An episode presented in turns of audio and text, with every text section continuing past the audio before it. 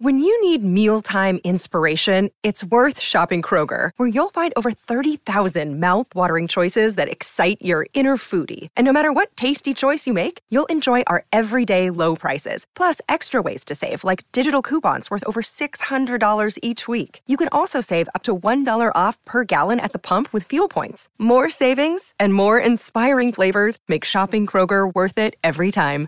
Kroger, fresh for everyone. Fuel restrictions apply. Welcome back. It is again the Book Riot podcast. Today we are issuing our normal, new, cool, and we're talking about in the world of books and reading to our favorite reads of the year. I'm I'm thinking of this. I've now tried to metaphorize this nine different ways that I'm not talking about favorite. I'm not talking about best. That I like the most. I'm calling them time capsule reads, meaning Ooh, okay. I'd put them in my own time capsule.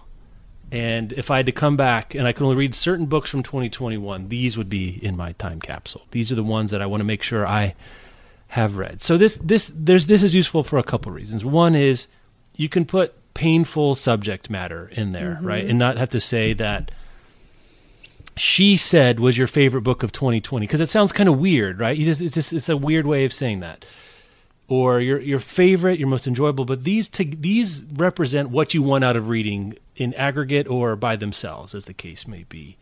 Um, I did come up with five picks. I threatened that maybe four because the world of I'm too good for five.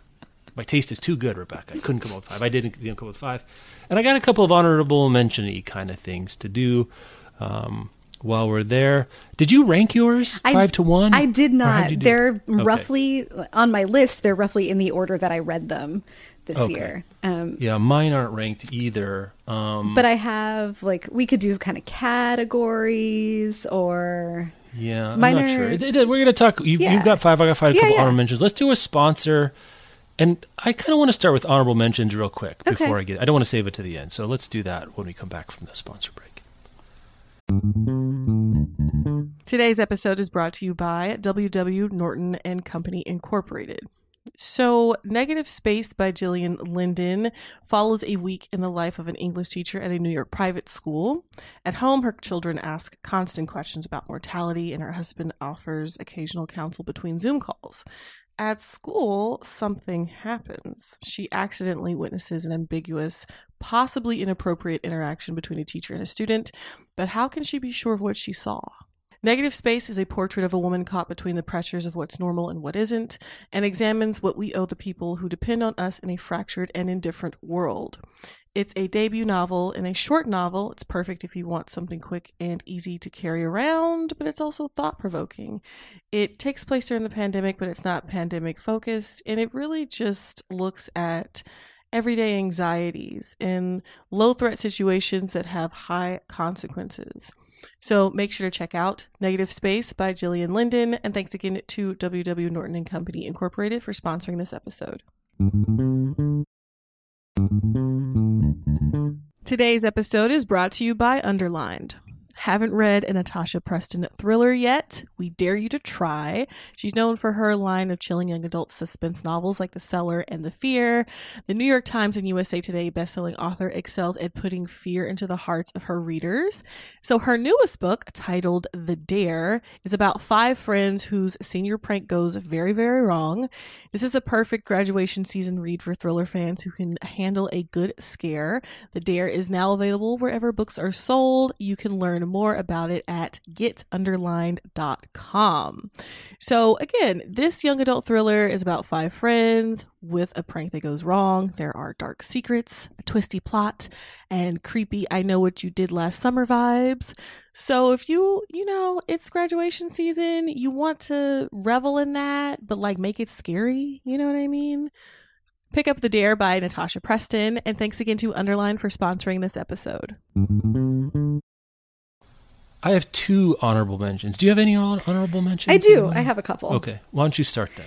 All right, my first honorable mention. Oh, I think I'm going to toss it to. I'm still in the middle of this book, but it's one that I know I'm going to be referring to and widely recommending.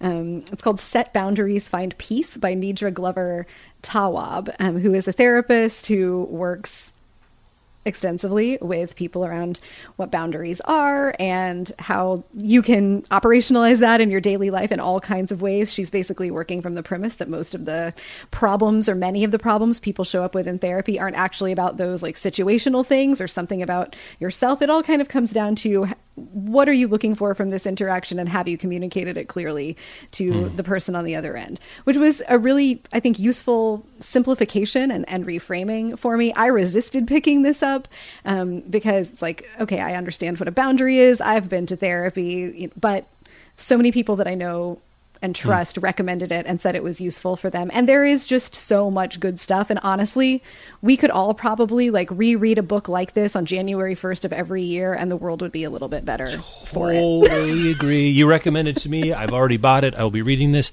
Also, as someone who has spent some time thinking about their own mental health and patterns you're trying to break. Mm-hmm. You know, mm-hmm. look, I'm in, I'm from Kansas. you know, the boundaries.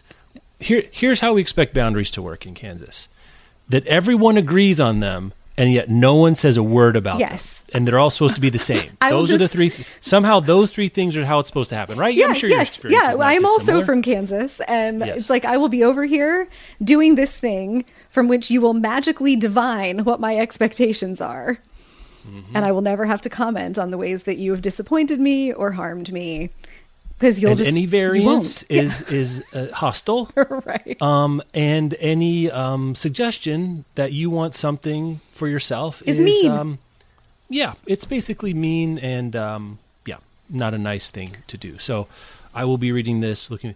I, some, I think, I do think when you and I talk in our work situations about mm-hmm. how it's like kind of a running joke that shockingly, communicate more communication helped this mm-hmm. situation, mm-hmm. right? How could how could we ever guess that? And I think a lot of like eighty percent of the time, what we're talking about is communicating boundaries. Yes. what, what are we actually communicating? I think so much of it is actually just the expression, clarification, elucidation, or collaboration on mutually determined boundaries is usually what we're talking about when we talk about yeah and I, and expectations are a kind of boundary i would throw in there too yes well. yeah it's totally kind of and yeah. i think that the conversation about boundaries can sometimes come across as though when you're stating one to a person, you have to like hang a lantern on like, and now Jeff, here is my boundary about this thing, and that it has to be some like very stilted, formal kind of thing. Yeah, like you're like an emotional drill sergeant right, of some kind, right? Like, and that's where you go, and this is where I go. Exactly, and, you know, right. Kind of and you know, she, I think uh, Tawwab really understands that like that's not how conversation works, and that talking to people about these kinds of things can be difficult anyway, without you know setting off the sirens that you're about to put down a boundary boundary. Uh, so she offers a lot of sort of constructions for like, and here are some ways that you might say this in a conversation. Here are some ways you might respond if a person pushes hmm. back mm. on this hmm. thing. Mm. But if you it, definitely, if you grew up in uh, the Midwest or the South, like like we did, and the idea of disappointing someone or um, mm. it, pushing for your own needs to be met might make you feel mean, or I don't know, especially if you were socialized as a woman.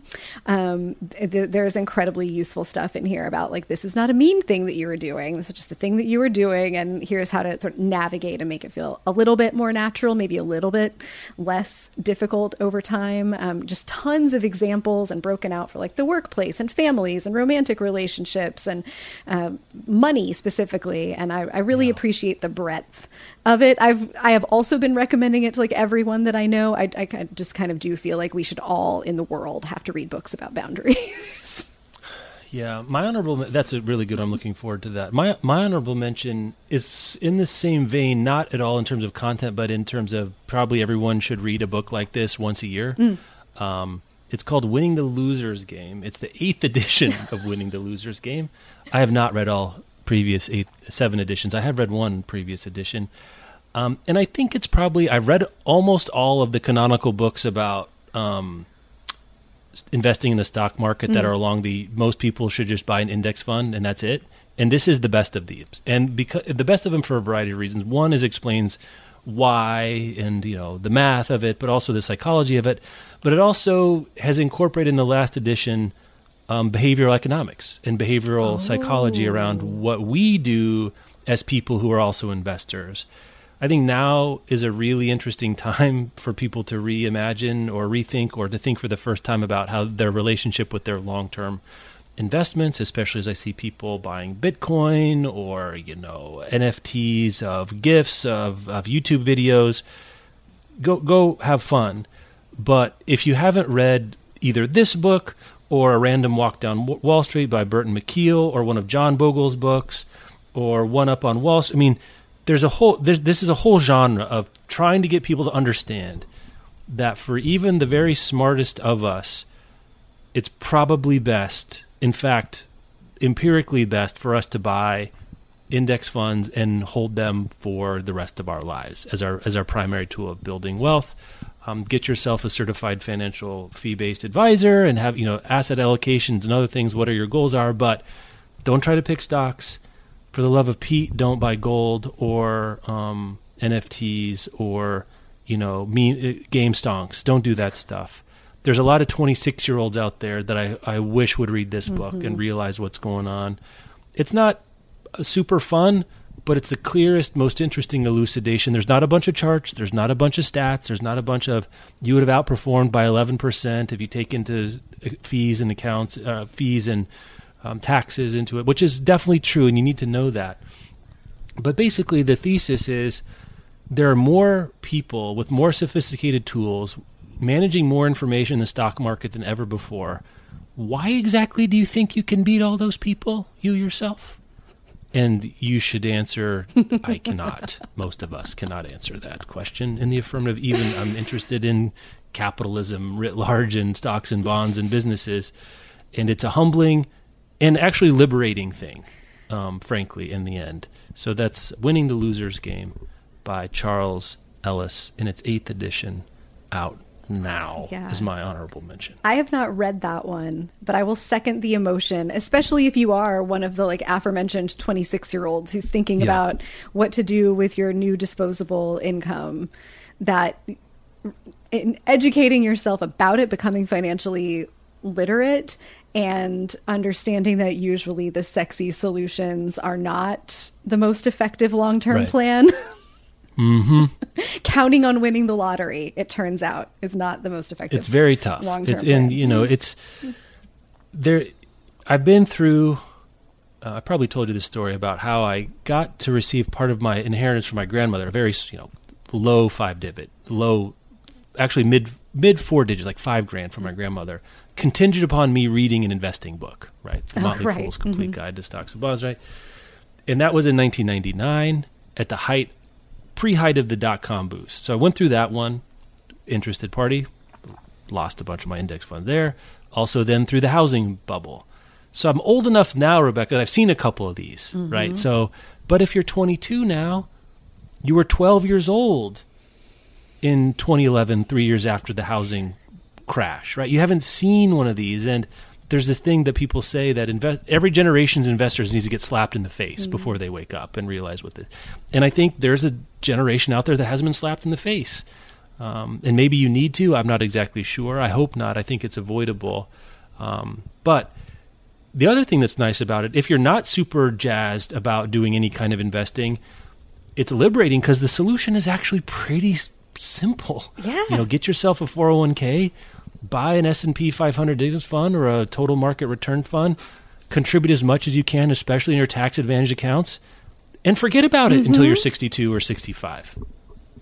Yes. So, there you go. I think the Should financial advisor or who one like lives in my house would agree with all of this. I was going to say Bob isn't going to get mad at me, right? He's, he's, he's no, gonna, I think you know, okay yeah. Most people in you know average income brackets who are just saving for their retirement and trying to put their kids through college, if that's a if that's one of their financial goals, are going to be mm-hmm. really well served by like pretty basic, pretty unsexy investing.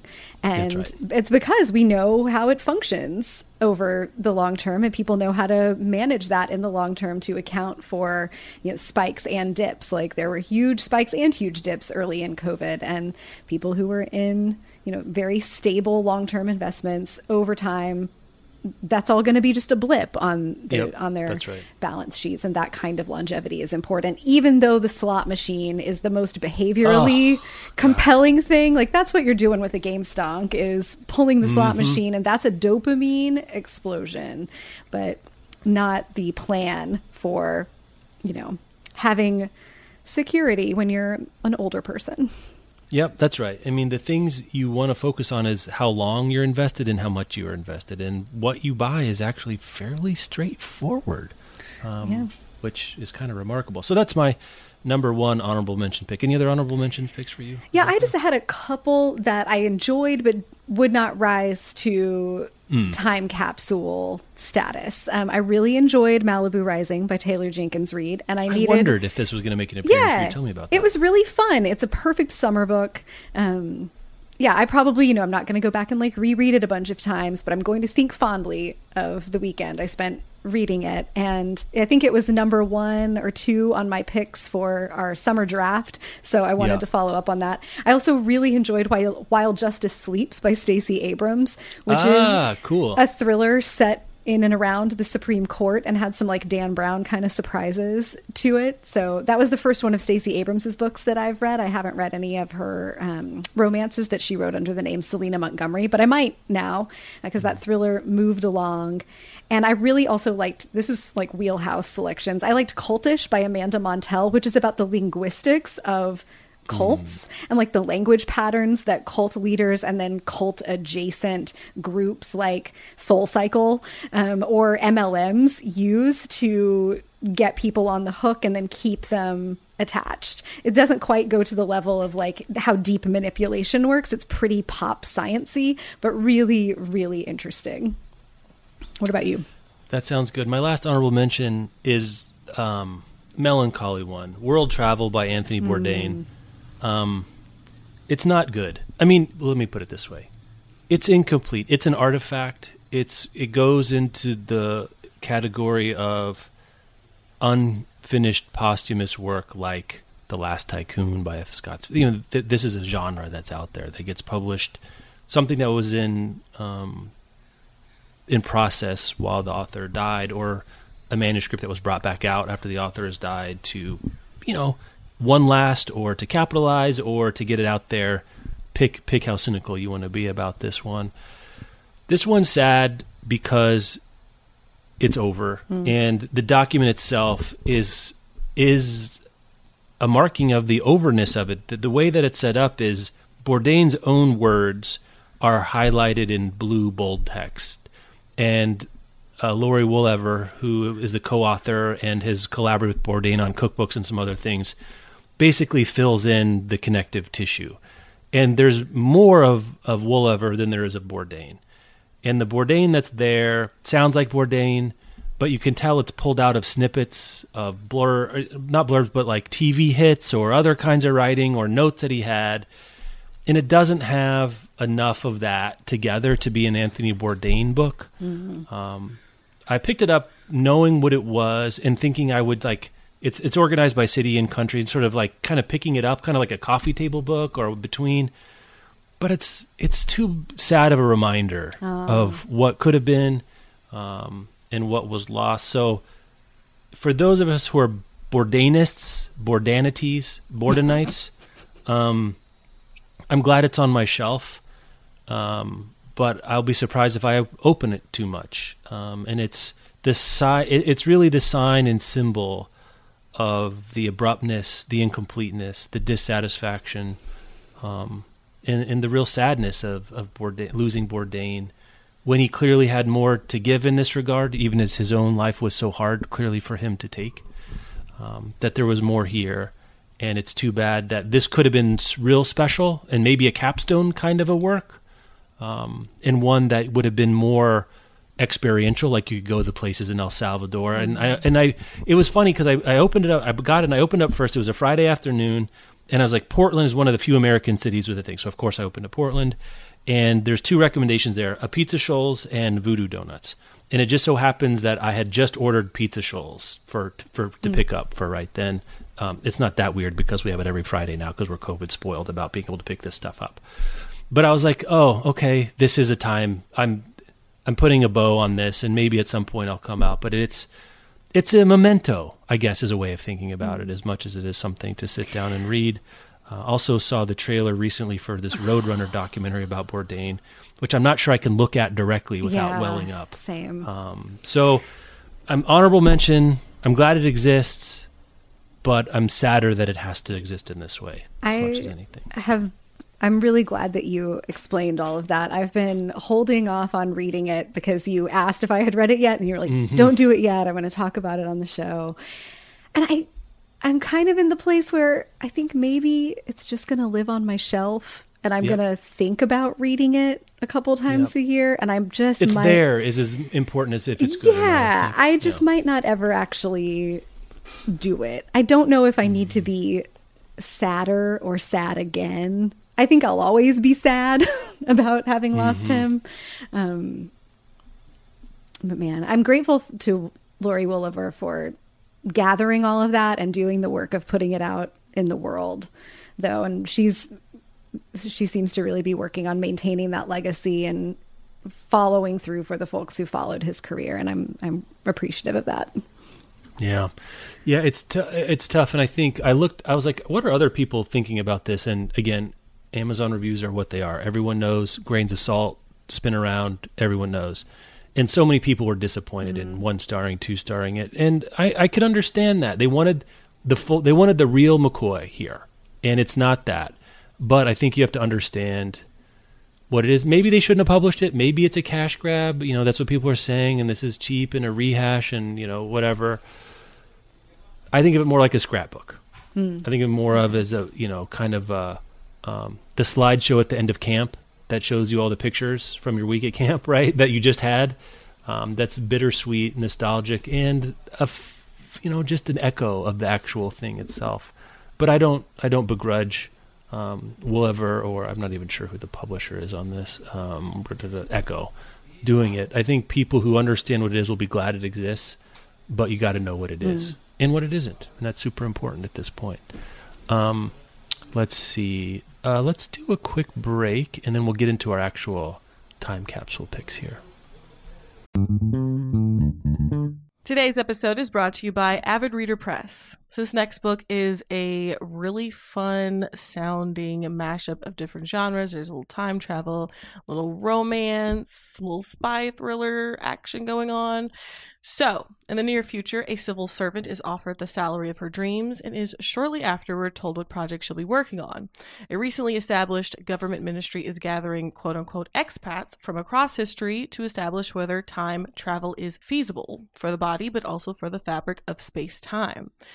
This is an exquisitely original and feverishly fun fusion of genres and ideas. The Ministry of Time by Kaliane Bradley asks, What does it mean to defy history when history is living in your house? Kaliane Bradley's answer is a blazing, unforgettable testament to what we owe each other in a changing world. It kind of gives Outlander meets Cloud Atlas, or If the Time Traveler's Wife was written by Sally Rooney or Colson Whitehead.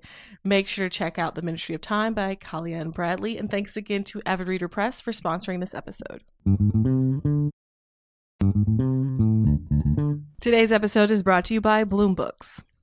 Taming Seven is an epic and unforgettable love story in the international best-selling and TikTok phenomenon The Boys of Tommen series from Chloe Walsh.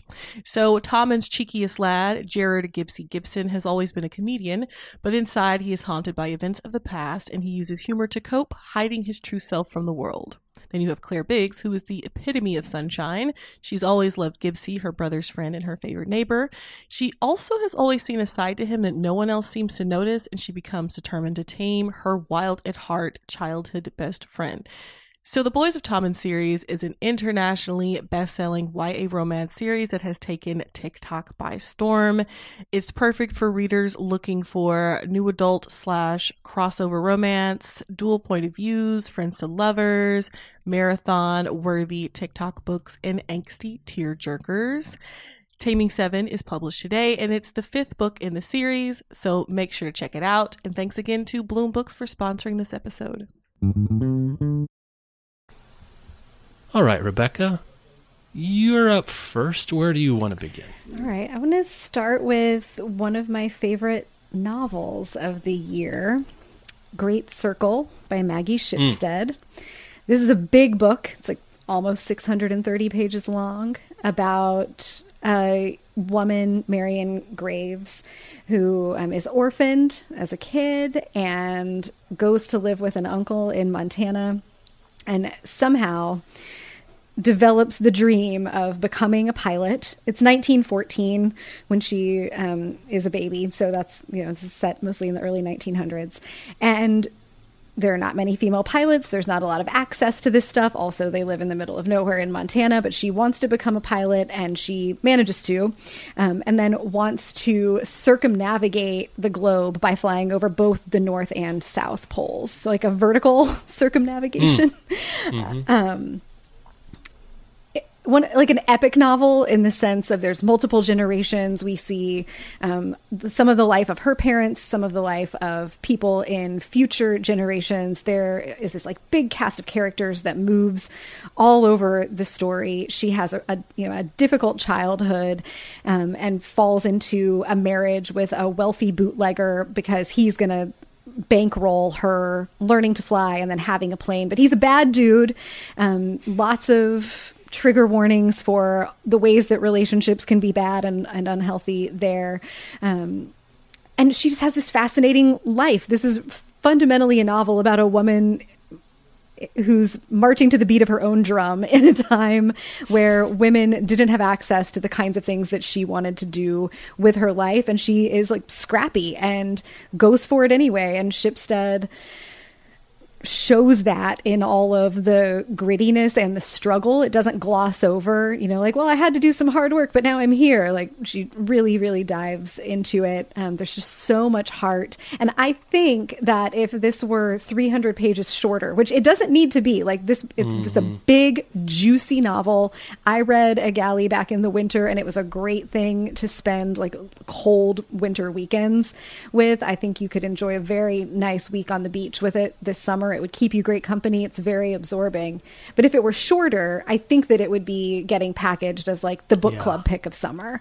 Um, yeah. it, it's just a hard thing. To, it's a big ask to do, you know, 630 pages for a novel like this. But I really enjoyed the reading experience of it. I found myself like thinking about Marion when I wasn't reading. And then I have thought back to it more than I expected to in the months since, which I think is a pretty good sign for I want this in my time capsule. I want us to continue to get more stories like this that imagine lives of people who were not doing what was popular or what was even allowed of them at the time. Um, and there's you know interesting and complicated stuff around gender and sexuality here as well that I think Shipstead navigates um, pretty masterfully in just dropping this real daredevil, strong woman into a world that is not ready for her, but she insists on making her place. Mm-hmm. I'm glad you picked it. I because I hoped you would because I was thinking about it, but I, I was like I don't want to. I think we're going to double up on a couple days. I thought mm-hmm. it was mm-hmm. great. I, I, agree with you. I go, I don't think I wanted it to be shorter. I think if it were shorter, it might it might get a little more traction. Yeah. The only we were talking about it books in an earlier episode, and I was going back through my mental file of it books, and the only long one I could think about that wasn't Fifty Shades was the Goldfinch, um, oh, Donna Tartt, mm-hmm. which was mm-hmm. clearly the it book of like 2017, maybe before then at this point. And it's pretty long, but it has something else going for it that the, the Great Circle doesn't. I, that I haven't thought about enough to even put my finger on. But if it was if the great circle was a little punchier is the wrong word, but if it was a little less circumspect, a little less circumnavigating mm-hmm. uh, than it was, it might be getting some of that. But I, for one, am glad it's not. For my reading experience, that's not what I wanted. Yeah. Maybe for Shipstead's royalty check, maybe that's would have been better. But who am I to say on that particular one? I thought it was great. Probably.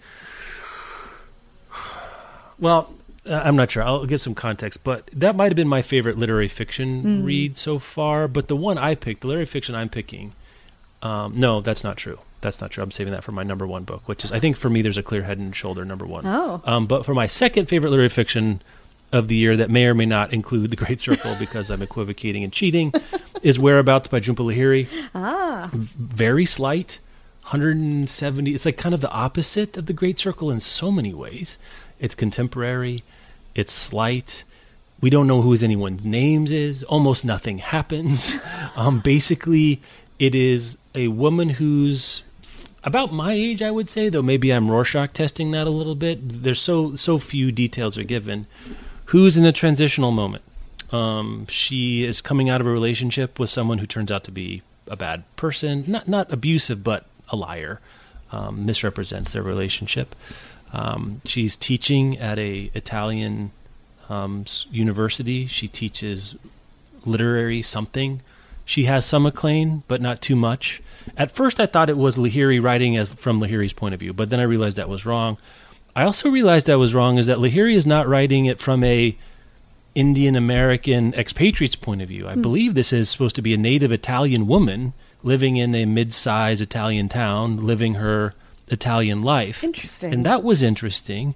Which I guess I shouldn't be surprised because Lahiri is basically Italian now. She's writing in Italian. She's writing about Italian. She's not writing about or coming back to America that much anymore.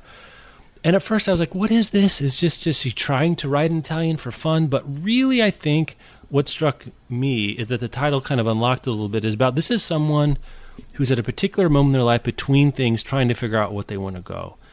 And instead of going backpacking through Europe, she's just wandering piazzas in her Italian town and having dinner and having chance encounters with people and talking about how hard it is to talk to her mom and not really being fulfilled by work and maybe wanting to be in a romantic relationship and maybe not and maybe wanting to sow her uh, a sort of a second quarter life crisis in terms of an existential one not in terms of behavioral one. She's not going to like join a rock band or pick up powdered drugs or anything like that. And her version of that is taking a sabbatical into a different part of Italy.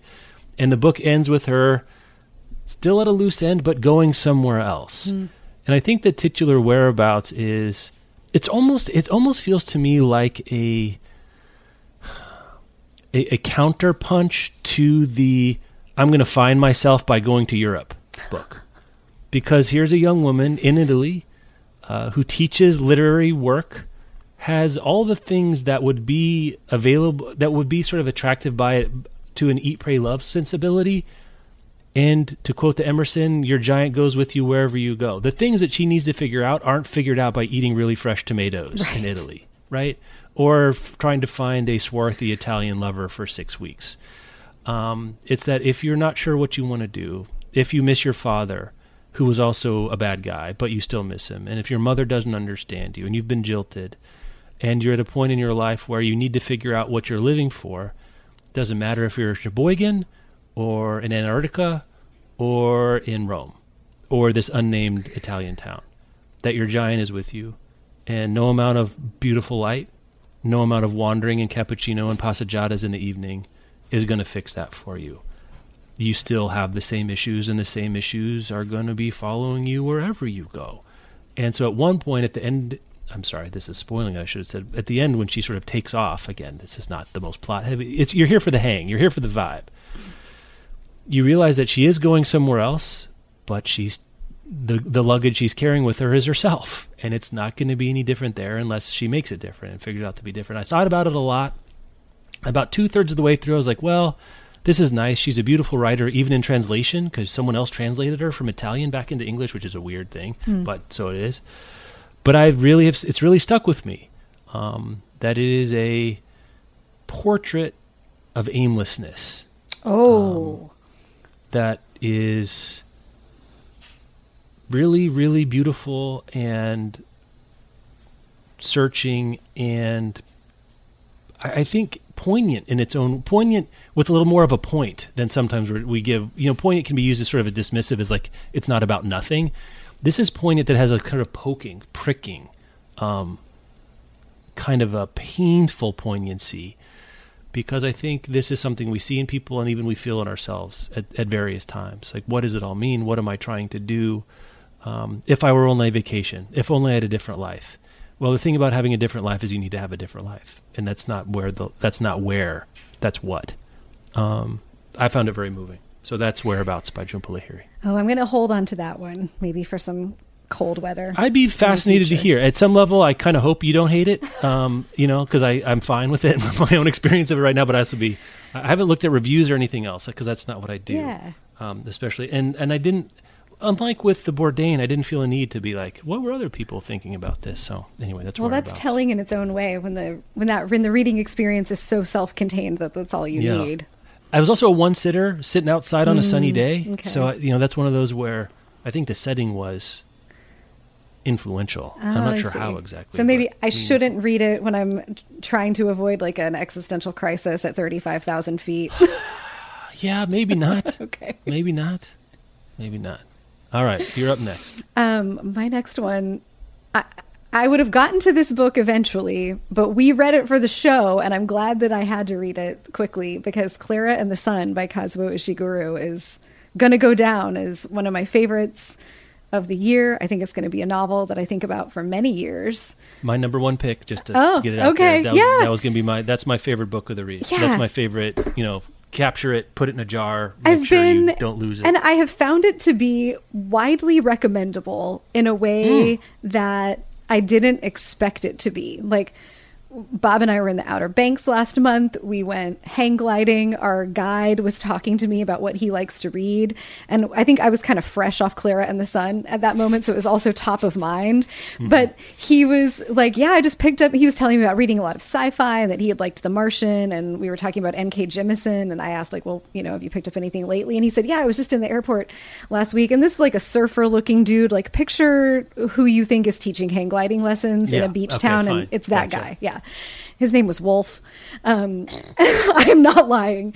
And, he's like, yeah, and I just picked up this book by, I can't, I don't remember his name, but it's called Clara and the Sun. And I was like, Oh oh, what do you think about it so far? Are you liking it? He was like, he loved it. I've recommended it. I think that liberated me for who my mental model was of a person I could recommend that Dummies book like us is all you had in your mind. Not Well, like- Skywolf. Yeah, like Ishiguro is this like I have I picture like quiet literary reader, you know, and that's that thing that he does so well, but something about what the book's subject is and that you're in the head of an artificial intelligence, but also that she's just so carefully and closely observing the world and that contrast. I think it's just a great story. You could read it on the level Yeah, of just being like, this is a great story. And I was You com- want to find out what happens. There's that. Right. There's a, there's a, And- there's a narrative tension underneath it. That's and I was compelled by it. And then, if you want to have an existential crisis with it, I think you certainly could because he dra- he does all that work of here is humanity observed from the outside, and if this is what uh, artificial looks like, then what makes us authentic? Um, I've thought I've just thought about it so much, and I feel like I will want to reread Clara and the Sun. And uh, Yeah. yeah, yeah. Tell me more about it being your number one. I was hoping it would be on your list. Well, I mean, I think it, like you said, there's a bit of a four quadrant thing that it does. Like they say this about movies, like you want something for all the four quadrants. I don't even know what they are now, but meaning like it, it, it can do multiple things. There's the sci-fi element, which it's interesting, it's fascinating. It's a novel of ideas, mm-hmm. right? But it also has interesting characters, and there's tension, and it's beautifully wrought. Those are the four. What else do you want? Yeah. I don't know what else you're going for. If you don't, if you get those four things, there's there's not much else there. It's also manageable. I think it has a good it has a good climax, but also leaves open the end with some questions about you know where she ends up and everything else like that. I, we've had two listeners. I don't think I told you this, hmm. Rebecca, who emailed us after the fact that were mad at me retroactively for entertaining the idea that she was actually swapped out. Oh, good, because I'm still mad at you about that. But they but they think there's a high enough chance that it bothers them, which I think exactly where you are, which is exactly where we wanted everyone to be. Welcome to the high wire.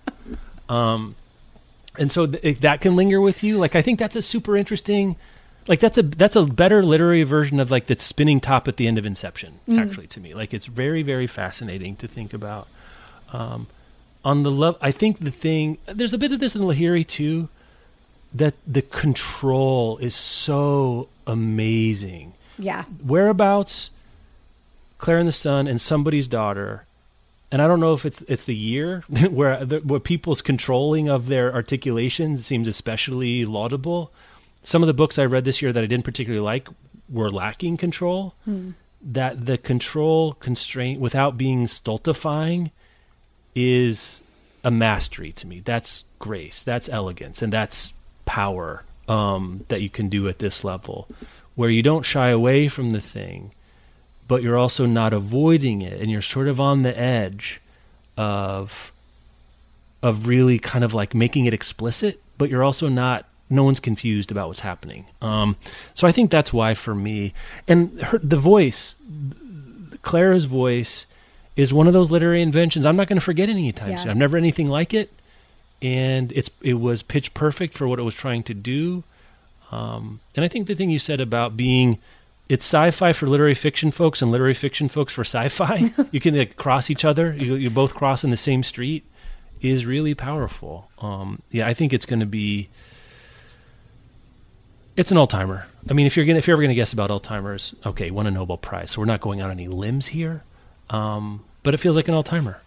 Maybe so. not just because it came after Never Let Me Go. Maybe won't compete with it, but I could see it competing with Never Let Me Go in the fullness of time and Gross Corpus. And man, I don't know. Clara and the Sun has already eclipsed Never Let Me Go in There my you go. personal There's one. pantheon. It only takes one to start the avalanche. Come on over, kids. All right, wonderful. So that was you, right? And I then mean, then I collective. Yeah, so you should start the next round. Um, think I'll mop up my. Well, I don't know what to call this. The Man Who Lived Underground by Richard Wright. Kind hmm. of a tricky one. Not very long. It's a posthumous work, and I'd say clearly unfinished. In the guard, we we've covered the covered the story on the show that it wasn't published during Richard Wright's lifetime. There was a, a short version of it that was published. It's about a character who it's set in the late 40s i want to say left, late 40s early 50s who basically it's a, is a black character who's minding his business mowing the lawn at somebody's house gets picked up by the cops and accused of committing a double murder because he's black. Hmm. And from there it becomes a nightmare phantasmagoria uh, of being subject to the system. And basically what happens spoiler here is he escapes from jail from from the cops after being being horribly beaten. And you overhear you understand more than the character does about the cops are saying. Like this is a overly simplified naive character. And there's a dramatic irony that we know. You think even at the time the reader is supposed to know that this is a horribly flawed system. The cops don't care about getting it right. They just care about getting someone. He exists in their system to fill out paperwork and let people feel better that they caught the person that did the thing. He then escapes to he goes down a manual manhole cover and explores the subterranean world of his city hmm. through the basements of these various cities of these various buildings. And it becomes like a reverse inferno situation Oh, of it's hell on earth hmm. and you're seeing the underbelly and you're seeing all these other things happen and he's looking at the world from the bottom up literally and the things that are kept in basements and why they're there and what he does and doesn't understand. Um, i won't give away the end but it's more metaphorical and allegorical than representative. Unlike say native son which is very sort of realistic political fiction this is much more like it feels like if Kafka was um, a black writer in Chicago, this is the kind of thing he would have written. And I'd be curious about the influences. You know, who was Richard Wright reading? Was it Kafka? Was it um, more allegorical kinds of fable-like writing, or not? Maybe he, he developed the voice of himself. I wouldn't put it past him.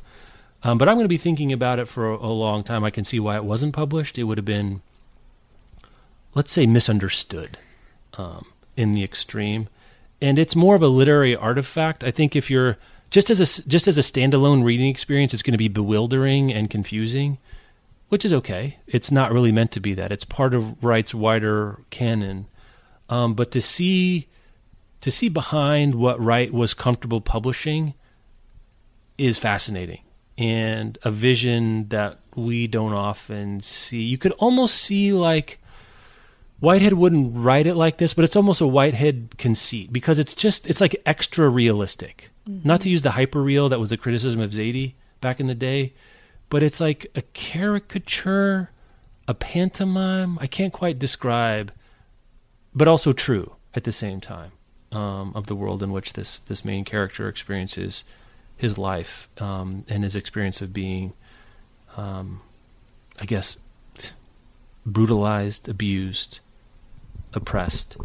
Um, but I'm going to be thinking about it for a long time. It's not very long if you want to try it, but be warned that it is not something you're going to probably be comfortable reading in all the ways that that means. And that's not a critique, that's just what it is. Um, so that's The Man Who Lived Underground by Richard Wright. I'm glad it's out there.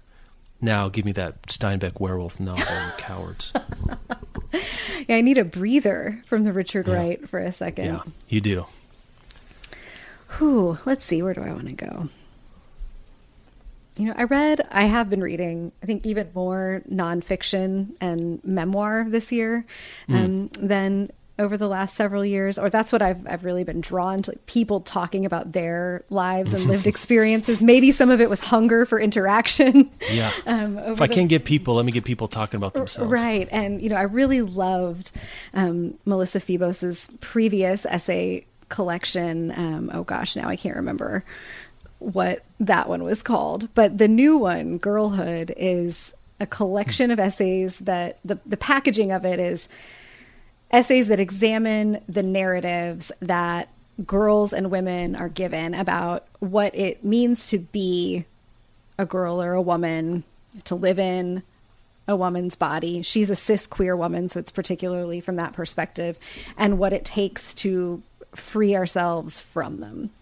And she unpacks a lot of her own trauma. So, trigger warnings for both this discussion and the book itself um, for uh, sexual assault. And she talks about eating disorders as well. Um, that, you know, she talks about how she began to understand her body through other people's eyes when she's 11 years old and starts going through puberty and men are commenting on it. Um, and then beginning to understand her body as a way that she could have what felt to her like power in a moment but understanding as a woman coming of age like in her late 20s and early 30s that those she didn't actually feel powerful um, as she grapples with it through an adult lens. And really wrestles a lot with consent and i think the evolving understanding of what consent is um, that was fascinating to me and like this book like messed me up for a couple of days mm. in a way that she talks about um, these equations that women learn to do when we're adolescents of um, gray areas maybe not uh, uh, it's not a wholehearted yes. It's not a wholehearted no. It's like yes because that's the easy path through this moment, or yes because it's less difficult than no would be.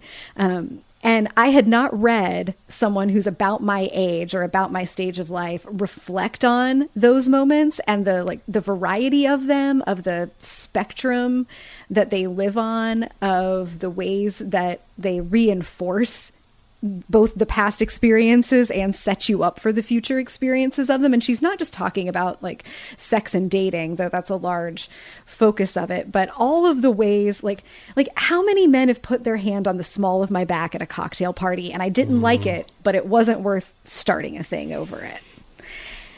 And like that kind of stuff. I Amanda received so many texts from me while I was reading this of like I have, you know have been a feminist for a really long time and have unpacked a lot of this stuff about my own experience but that was like mo- little moments like that that are like obviously this is some kind of violation of a boundary but I'm I'm allowing it I'm choosing to allow it to happen cuz choosing to not allow it to happen would be causing some big scene. And she, she sort of pushes on like well what what else is there? What else is there that we could have talked about? Or like why not make the big scene. Um, yeah. And that just sat me down. Um, I think if you're, uh, if you are like about our age and came of age when like consent was around no means no, but we weren't talking about affirmative consent. We weren't talking about how consent could be revoked at any time or that it was sort of a, a sliding situation that you needed like rolling consent through each escalation of an an act or of a, a relationship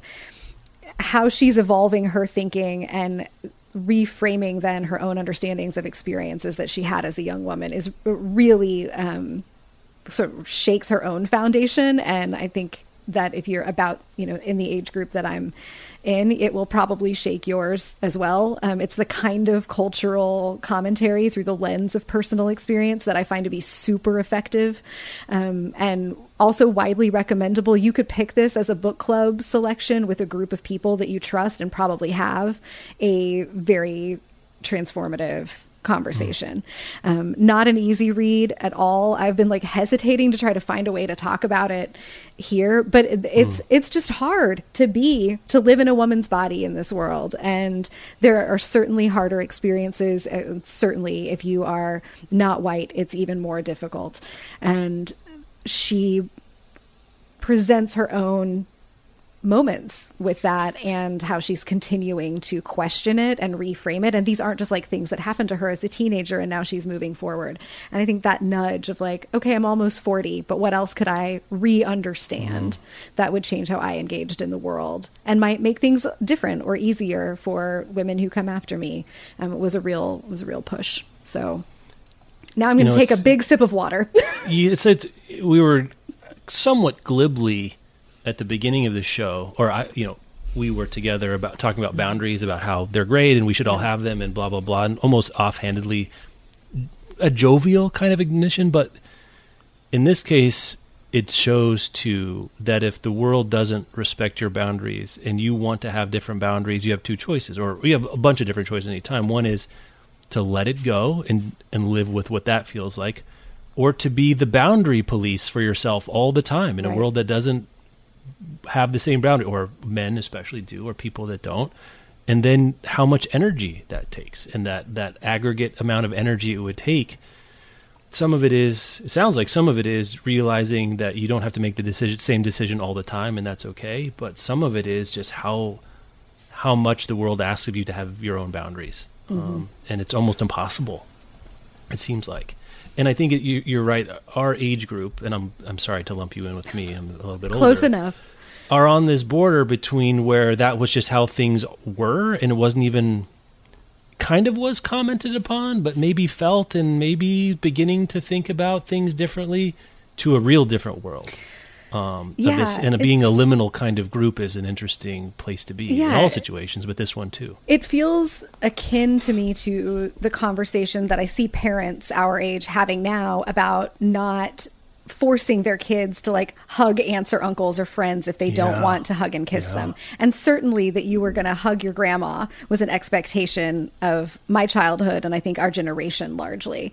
That and I think those like hands on the smalls of backs in cocktail parties is a similar kind of thing for the adult experience where it's not maybe felt as like a capital H harm in the moment, but it adds up to the message of like your your boundaries aren't totally yours to determine. There are social expectations that you allow people to breach them out of politeness. And we're pushing past that in ways that I think are revolutionary. I'm really excited about what I see parents talking about, and I hope that we see it transform adult mm-hmm. interactions mm-hmm. also because that is it is so much energy and she kind of gets to that as well like what else could we have been doing in our lives if we were not thinking this and feeling this and carrying this around yeah yeah um I'm going to go quickly past my next one just because we've talked a whole, almost a whole episode about somebody's daughter by Ashley mm. Ford.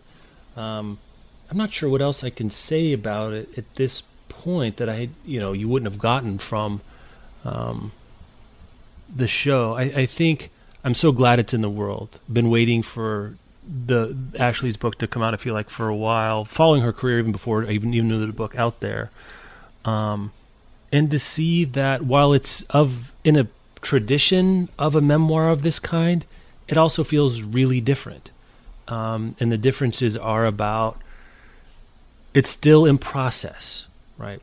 That she has a kind of relationship with her mother that she did, and yet the book begins with her trying to keep up the relationship with her mother, and it doesn't feel like she's given up. It doesn't feel like she's capitulated. It doesn't feel like she's wrong to still have a relationship with her mother.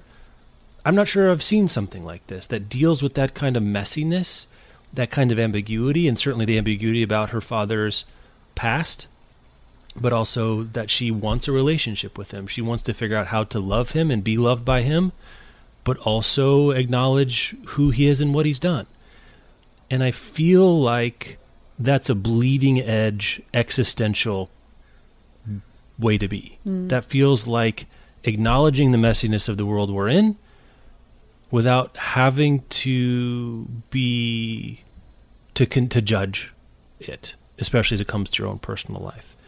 Um, I think even comparing it to something like I said in the show, I think there's it's interesting to compare it to something like Educated by Tara Westover, where escape is natural and fine, and there's nothing wrong with escape. But what if you don't want to leave those people forever? What do you do? How do you be? How, what kind of, and I think in a lot of ways, Ashley is articulating things that people have already been doing about dealing with people that they want to have in their life that they don't want to expunge from their life, but also you can't also ignore what's happened. How do you live with that? And it's new, I think. For me, in my own reading experience, in my own like experience experience, that's the first time I think I've ever seen it articulated in that way, where mm-hmm. it's neither one thing or the other. People are guilty and innocent. People are good and bad. They love you and hurt you. Um, and the only way forward is, unless you're going to f- forget, certainly you can forgive, but you don't have to forget, or to cut out.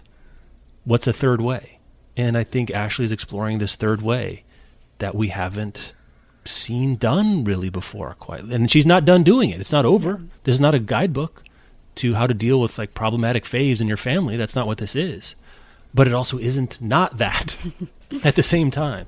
Um, so I'm really grateful for it and um, looking forward to following what comes next, whatever, if if and when something is next. Mm. Somebody's daughter, Ashley Ford. Good book, turns out. Yeah. It is a good one. I didn't put it on my top five, but only because I knew that you were going to talk about there it. There we go. So we, I did, and I wanted I to get some other solid, books and you did me the Great Circle solid. So good. We little, little yeah. uh, piecing it together. All works out there. Let's see. You know, my I guess my favorite my other favorite memoir of the year so far is Miseducated by Brandon P. Fleming. I haven't gotten to this yet. Oh, I'm looking forward to it. Tell Jeff, this is like made of things that you're going to I love. Know, I know. I I was trying. I wanted to, anyway. Doesn't matter. So I will read this. Fleming uh, is a young black writer. He had a childhood and teenagerhood where he was surrounded uh, similar kinds of situations to what Ashley Ford writes about. Um, there was abuse um, around him. He had siblings and relatives who were involved in gangs and gang violence, and that was his model of what it was to be a man and to be, you know, cool and out in the world. And he became involved in gang violence and in drugs um, pretty young, and that really shaped his adolescence. He didn't do super well in high school, but managed to get into college. And in college, has a transformative experience, like just a true awakening when someone introduces him to the Harlem Renaissance, mm. um, where this is the first time that he's reading stories and autobiographies f- written by black people who have experienced what it is to be black in America and getting that like oh my education and this is what the title is from was just a, the white version of America. Yeah. and no wonder I didn't see myself inside it. Um, so just gets lit up about the Harlem Renaissance and cannot stop reading. And it's this sort of autodidactic thing that he takes on while he you know while he's still in school. And then as you know there's no zealot like the convert Mm-hmm. He wants to share this with everybody. He wants to share the Harlem Renaissance with everybody that he knows. He wants to help out, you know, t- troubled teenagers who are struggling. He wants to like start groups where he's going to like save the kids by talking to them about the Harlem Renaissance. And of course, like the Harlem Renaissance was the magic piece for him, but it's mm-hmm. not necessarily the magic for everybody else. Not a skeleton key for everyone. Right. And he writes, I think, really beautifully and so relatably about f- what the process was of figuring that that out of realizing that this was the thing that unlocked him and he was going to need some other framework to help other people find their things that would unlock them. It wasn't just that the Harlem Renaissance was going to be the thing, but maybe there are ideas and passion inside that that he could take.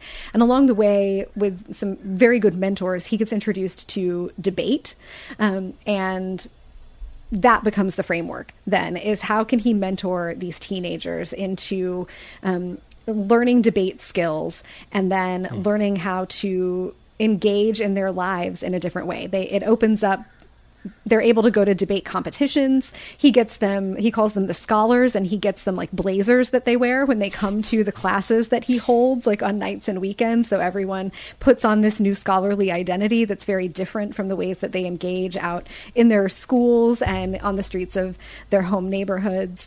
And watching these kids transform by learning how to use words um, to get their point across and to win their argument. And he ultimately, you know, wins. He he, he creates like winning teams of high school students. Um, he gets recruited to teach at an exclusive, kind of like creatively put together private school. Um, eventually gets to meet um, some of his idols and to teach at Harvard at a debate camp where you know he never would have dreamed that um, he could be on the faculty of Harvard. And it's just a true.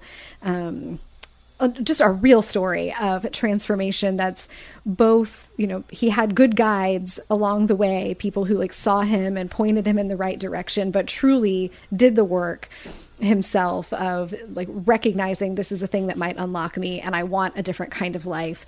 And then how do I continue to pay this forward? How do I not pull up the ladder behind me? It's remarkable. And one of those like has a feel good kind of element to it. This that there are redemption parts of this mm. story. You know, it's not he's not done. He's a young guy still, um, but you know he's okay um, in a way that we don't get like the wrap up of somebody's daughter just as a contrast. But I loved reading about his experience discovering those Harlem Renaissance writers. I know you're going to love that. Oh man, yeah. and and then how he transmutes that into something that can change other people's lives as well. And just the determination uh, that is required of him to go outside of the opportunities that were available to him which were very limited when he was a kid and to to to rethink it i think the next book i want from brandon fleming is like how do you do this in your life how do you be a person who can see that if I want to get outside of what is being offered to me, it's going to take a whole hell of a lot of like mm. work and grit, and it's not going to be easy. And here is what you do. Um, he could like he could definitely have a self help moment, I think, in his writing career.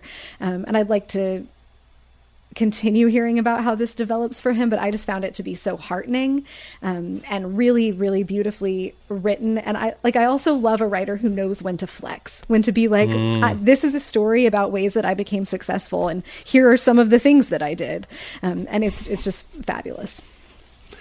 I when I used to teach more often, especially for you know eighteen year olds, freshmen, um, either in literature or writing the first time you have the experience of something you care about that means a lot to you it's on you you get to teach it. You get to mm. maybe you don't pick it but you teach it. For me it was like the iliad or leaves of grass or something like that.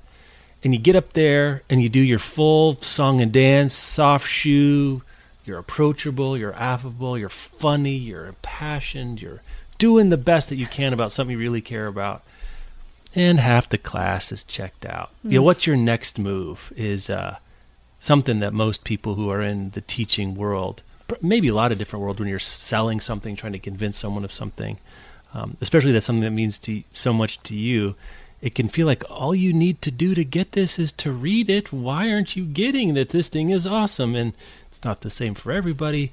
Um, but I'm I'm really looking forward to that. I'm going to wrap up with just page turneriest, funnest. Mm. Had you know maybe the best time reading it uh, Project Hail Mary by Andy Weir. Um, I guess I wanted something like this. I didn't really know this. It's Andy Weir plus, I'd say at this point. Are you done yet? Are you guys, Bob, no. still riding around trying to finish it? We're we're listening to it on like every ten minute jaunt to dinner. Yeah, it's going to take a while. I'm not going to spoil it anyway. So Rebecca's in the middle of it, so she can either you know affirm or, or deny what I'm about to say here if you read then like The Martian, you get that what you like. Plus, you get some other stuff. It goes yeah. a level or two beyond what you're. And I don't even want to say because that's part of the fun, right? I mean, you, it sounds like you're part at least into a couple of these. I wouldn't even call them twists, just things that happen, you know, subject matter that um, Weir leans into. So it's what do you like about what do we like what do we talk about when we talk about what we like about Andy Weir? It's like a Raymond Carver pastiche here. It's warm-hearted. It's optimistic. It's about capability, proficiency, knowledge. Um, it's uncomplicated, and that's good and bad. I think it's uncomplicated in that the cultural political, other ramifications of what happens in these books is not discussed. It's not on the table. It's, I don't think beside the point is right, but it's not what the books are about. And yeah. that's good or bad. You can take it a couple different ways. This is even more so in this regard, I think. Um, but there is this sense of adventure, of problem solving, um, and of proficiency, of, of capability that feels affirming somehow. Like Yeah. it's the world seems better because Andy Weir characters can figure stuff out, and that means ergo stuff is figure outable, right? It's it's the like work the problem of it. Work the you know, problem. I'm going to science the shit out of this, Yeah. and that is both That- funny and tongue in cheek, but also earnest and real. It is, and just in I think in life it's affirming, and reading stories Yes. like this can be affirming because sometimes, often I think we encounter situations where people say no, that's hard, or no, that's complicated, or no, here's like Yeah. the thing about that that I don't like, and I, like idiosyncratically a thing that's true of both of us is that our knee jerk response to that is like, well, figure it out. Figure it out. And Andy Weir writes entire books about people Mm-hmm. just repeatedly running into those walls, being like, okay, well, how do I figure this out? Because I'm stuck in space alone. So I have to if I don't want to die. yeah, it's it's it's the literary opposite of I can't even is Andy Weir. right. That in whatever whole miasma of vibe hang, you know, that that has infiltrated Yeah. and I'm guilty of it in my own way, but this is the I can't even is the opposite of what yeah, it's like books are. just he will rise to every occasion.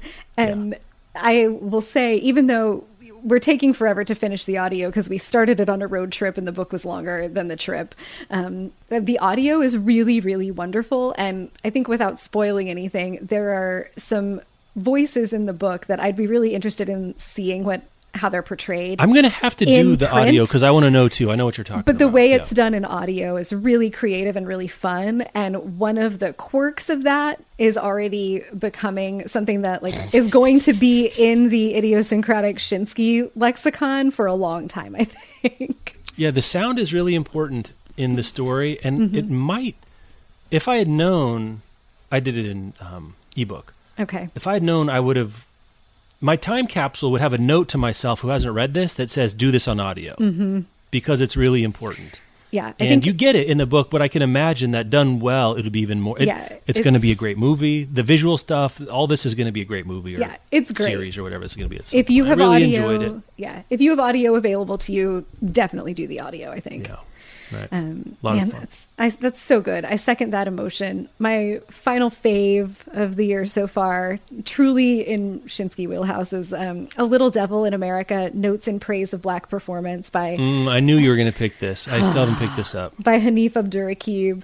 Um, man, a poet writing cultural commentary that's interwoven with stories about his own life and experiences. I just cannot think of. Poet anything memoirs. If we could get some poet chef memoirs, that's what we need. Oh, poet. Sh- hmm and each, so this is a collection of essays about Black performance and its place in American culture, its significance in American culture, um, how Black performance is shaped by and responds to the dominance of white culture, and often how Black performers are resisting the kind of performance that the hegemonic white culture demands of them, um, how much black art grows out of a refusal to perform those things that white culture wishes black people would perform. And Abdurraqib goes into some of his own performances, um, both cultural performances and individual interpersonal ones. Um, there's some, you know, more like kind of heady theoretical sorts of commentary and analysis that he does. And then there's a story about the day that Michael Jackson died, the club that he was like in the basement of this local bar in Columbus, Ohio, and everyone is sitting with how complicated Michael Jackson was and how difficult that legacy is going to be. But in that moment, it's just a bunch of sweaty strangers, like packed shoulder to shoulder, dancing their hearts out late at night and then what it feels like when you're that sweaty and you walk out the door into like a crisp cool evening. And you've had this collective experience with your community that he captures so well and he doesn't leave any of the complicatedness out of it. Um, i think that you know a lot of his work is interested in complicating things even more than we are aware that they're complicated or he'll say here's one more thing about this that you might not have like one more connection that you might not have made or here's one more bell that this rang for me that now I will introduce to mm-hmm. everyone else while we explore this thing together, this song together, this person in history. It's just, it's wonderful the breadth of kinds of art and the kinds of performance that he interrogates. It was fascinating to me. And the, I guess the underlying curiosity here is something that I'm so drawn to that I loved seeing how it played out through his mind. But man, what a great, what a, it's a great book that not nearly enough people will read. Looking forward to it. Um, that'd be a good candidate for a chapter selection for us to do. Ooh, sometime, yes. maybe, I will think about that. paperback rolls Mhm. around, it to pick something else. Well, those are our picks. I would say, I don't know. It's been a weird half year. Um, at first, I was like, eh, do, do I have a real strong list? But I'm looking at it, and I've got Clara and the Sun. I've got a Lahiri. I've got Ford. I've got a right, a weird, difficult right artifact. Not bad bounty for me. For, Yeah. for a half year. Um, the embarrassment of riches that await us in the back half of the year, though. Um, though you know, honestly, you get a, you get those five. What else do you want? It's true. Uh, not much, not much. Um, Rebecca, thank you as always, and uh, so ends our bonus season. We'll be back. I think we haven't. I think we're going to do more bonus episodes in the fall. Yeah, I think Can't so. think about that right now. Fall feels like a 900 million years away, but it's like It's going to come months. quick. I know, it really always does. You can find links uh, with all the titles of all the books we talked about, bookriot.com slash listen. You can email us, podcast at bookriot.com. We will be talking about Crying in H Mart by Michelle Zauner, who's not a poet, but a musician, an indie rock musician doing food memoirs. Not a poet or a chef, but a food related memoir from a musician, which should be interesting. Um, looking forward to that. Rebecca, till next time. Yes, have a good one.